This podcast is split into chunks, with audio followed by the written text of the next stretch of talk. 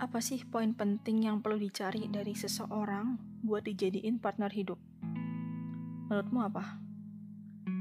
Kayak baru-baru ini aku lagi nonton, eh enggak sih, aku belum nonton. Pakai aku sering lihat berseliweran kayak spoiler dari film layangan putus. Mungkin kamu nonton? Ya pokoknya aku belum nonton film ini lah ya. Takut baper di real life soalnya.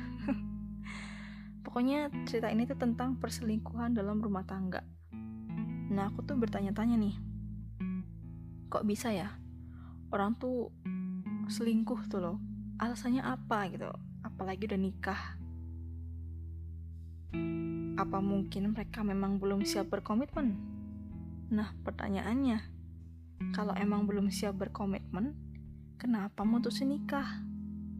Kasihan anak orang anjing, sumpah ya, karena lingkunganku tuh lingkungan sekitar maksudnya beberapa tuh ada yang udah nikah gitu kebanyakan udah nikah. Jadi kadang aku lebih aware aja karena sering dapat cerita gitulah. Kayak kenapa harus maksain nikah kalau memang belum siap? Ya aku paham mungkin ada tuntutan orang tua katanya umur lah inilah gitu kan.